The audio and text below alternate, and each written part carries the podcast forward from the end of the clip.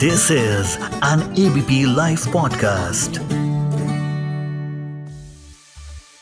आपने डीबीटी यानी direct benefit transfer का नाम ज़रूर सुना होगा। जरूरतमंदों के खाते में सीधा पैसा डालना यानी डायरेक्ट बेनिफिट ट्रांसफ़र करना। लेकिन अब इसका एक नया रूप, एक नया वेरिएंट सामने आ रहा है।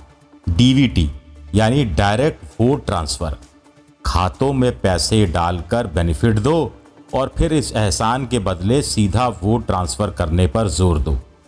ये एक नई तरह की बेनिफिट पॉलिटिक्स है, जिसका आज हम न्यूज़ इन डेप्थ में चर्चा करेंगे।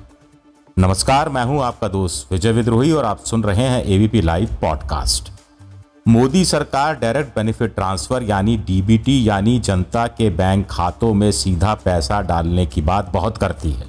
इसका सबसे बड़ा सियासी फ़ायदा ये है कि डीबीटी का जनता की तरफ़ से रिटर्न गिफ्ट मिलता है डीबीटी के रूप में, यानी डायरेक्ट वोट ट्रांसफ़र के रूप में। लेकिन अब केजरीवाल से लेकर ममता बनर्जी और भूपेश बघेल से लेकर अशोक गहलोत, सब डीबीटी डीवीटी खेलने लगे हैं। यानी विपक्षी दल अब बीजेपी के हथियार से ही बीजेपी पर वार भी कर रहे हैं और अपनी पार्टी का विस्तार भी कर रहे हैं। ठीक ऐसा ही बीजेपी भी करती रही है। इसका सबसे बड़ा उदाहरण है दिल्ली यहाँ के मुख्यमंत्री अरविंद केजरीवाल। केजरीवाल राशन लोगों के घर घर तक पहुंचाना चाहते हैं ताकि आप घर घर तक सीधे दस्तक दे सकें। आप यानी आम आदमी पार्टी। दिल्ली में एक करोड़ सैंतालीस लाख वोटर हैं और केजरीवाल तिहत्तर लाख सेवेंटी थ्री लाख घरों तक राशन पहुंचाना चाहते हैं। यानी पेट के ज़रिए आधे वोटरों के वोट तक पहुँचना चाहते हैं। बीजेपी इसे समझ रही है, लेकिन चाह कर भी उस स्तर का विरोध नहीं कर रही, क्योंकि आखिर में सवाल गरीब जनता के पेट का है। केजरीवाल ने अपनी योजना को मुख्यमंत्री घर घर राशन योजना का नाम दिया है, जैसा कि प्रधानमंत्री की योजनाओं का नाम प्रधानमंत्री से शुरू होता है।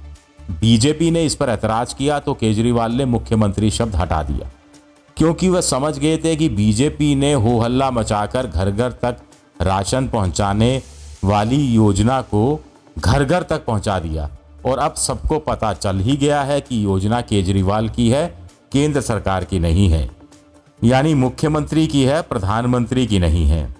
छत्तीसगढ़ में मुख्यमंत्री भूपेश बघेल ने 18 से 44 आयु वर्ग को लगने वाले कोरोना टीके के सर्टिफिकेट पर अपनी तस्वीर लगानी शुरू की ताकि जनता को बता सकें कि 44 प्लस को अगर प्रधानमंत्री मोदी मुफ़्त में टीका दे रहे हैं तो 18 से 44 आयु वर्ग को वो यानी भूपेश बघेल मुफ़्त में टीका दे रहे हैं।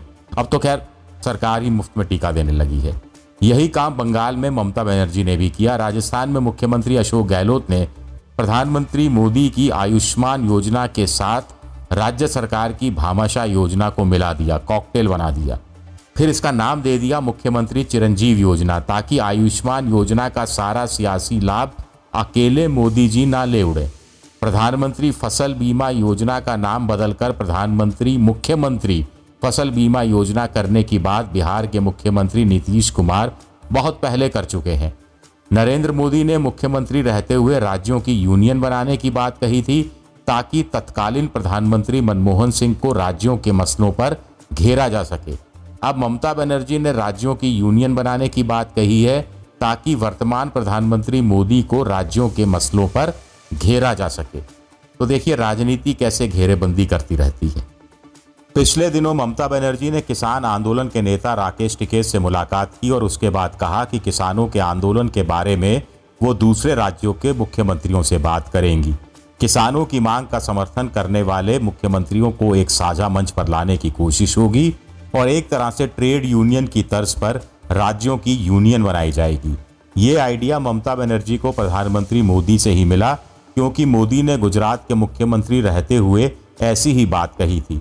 इससे साफ़ है कि मोदी सरकार की राजनीति के गुण विपक्ष भी धीरे धीरे सीख रहा है और उन्हें आजमा भी रहा है।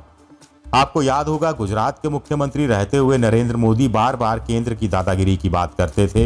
वह कहते थे कि योजना आयोग में मुख्यमंत्रियों को जाना पड़ता है अफसर शाहों के आगे झोली फैलानी पड़ती है और राज्यों की योजनाओं पर योजना आयोग के हिसाब से अमल करना पड़ता है, जबकि हर राज्य की परिस्थिति अलग अलग होती है। बात तो ठीक थी। सूखा, अकाल, तूफ़ान आदि प्राकृतिक आपदा के समय केंद्र से मिलने वाली राहत पर भी वो सवाल उठाते रहे थे कि किसी को ज़्यादा मिल जाती है, किसी को कम मिलती है। तब उन्होंने कहा था कि राज्यों को अपना संघ बनाना चाहिए। ये कहकर मोदी ने बड़ी वाहवाही लूटी थी। सत्ता में आने के बाद भी वह कुछ सालों तक कॉपरेटिव फेडरलिज्म की बात करते रहे। बाद में ये सिरा टूट गया। मोदी भी वही करने लगे जो पूर्व की केंद्रीय सरकारें करती रही थी। और ऐसा लगता है कि ममता बनर्जी ने इस टूटे हुए सिरे को नए सिरे से पकड़ लिया है। अलामा इकबाल का एक बड़ा खूबसूरत शेर है।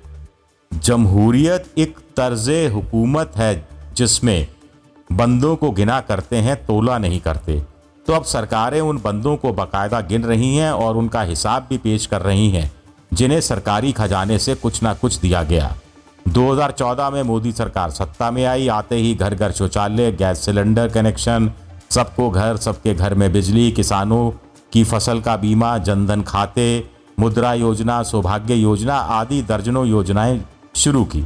योजना के शुरू होने के बाद जहाँ जहाँ विधानसभा चुनाव हुए वहाँ वहाँ इन योजनाओं का लाभ उठाने वाले बंदों की संख्या गिनानी शुरू कर दी। 2019 के लोकसभा चुनाव के समय तो बीजेपी ने बार बार 22 करोड़ बंदों को याद दिलाया कि मोदी सरकार ने उनके लिए क्या क्या किया है। साफ़ है कि मकसद यही था कि जिनको गैस चूल्हा मिला, सिलेंडर मिला, घर मिला, बिजली मिली, वो अब पलट कर मोदी सरकार को बदले में वोट दे। तब बीजेपी के सक्रिय सदस्य थे करीब 11 करोड़। उसमें जोड़ दें 22 करोड़ लाभार्थी, कुल हुए 33 करोड़। अब अगर इसमें से 60 परसेंट भी बीजेपी को वोट देते हैं तो बीजेपी कभी सत्ता से हट ही नहीं सकती।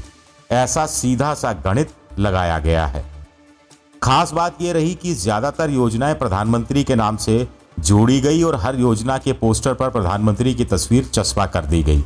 ऐसा देश में पहली बार नहीं हो रहा था। कांग्रेस ने अपने शासन में न जाने कितनी योजनाओं के नाम पंडित नेहरू, इंदिरा गांधी या राजीव गांधी के नाम पर चालू की थी। लेकिन बीजेपी ने सही अर्थों में पहली बार बाकायदा लाभार्थियों की सूची तैयार की। लाभार्थियों के सम्मेलन करवाए लाभार्थियों से मोदी वीडियो कॉन्फ्रेंसिंग से जुड़े और सोशल मीडिया का भी सहारा लिया गया। चुनाव के समय ऐसे लाभार्थियों को फ़ोन किए गए और याद दिलाया गया कि इन सभी योजनाओं के ज़रिए उनकी ज़िंदगी बदलने की कोशिश प्रधानमंत्री कर रहे हैं। आपको याद होगा, राजस्थान में बीजेपी ने वसुंधरा सरकार के समय ऐसा ही एक सरकारी सम्मेलन किया था। उसमें एक अलग रंग की साड़ी उन महिलाओं ने पहन रखी थी जिन्हें गैस कनेक्शन मिला। एक दूसरे अलग रंग की साड़ी उन महिलाओं ने पहन रखी थी जिन्हें प्रधानमंत्री आवास योजना में घर मिला।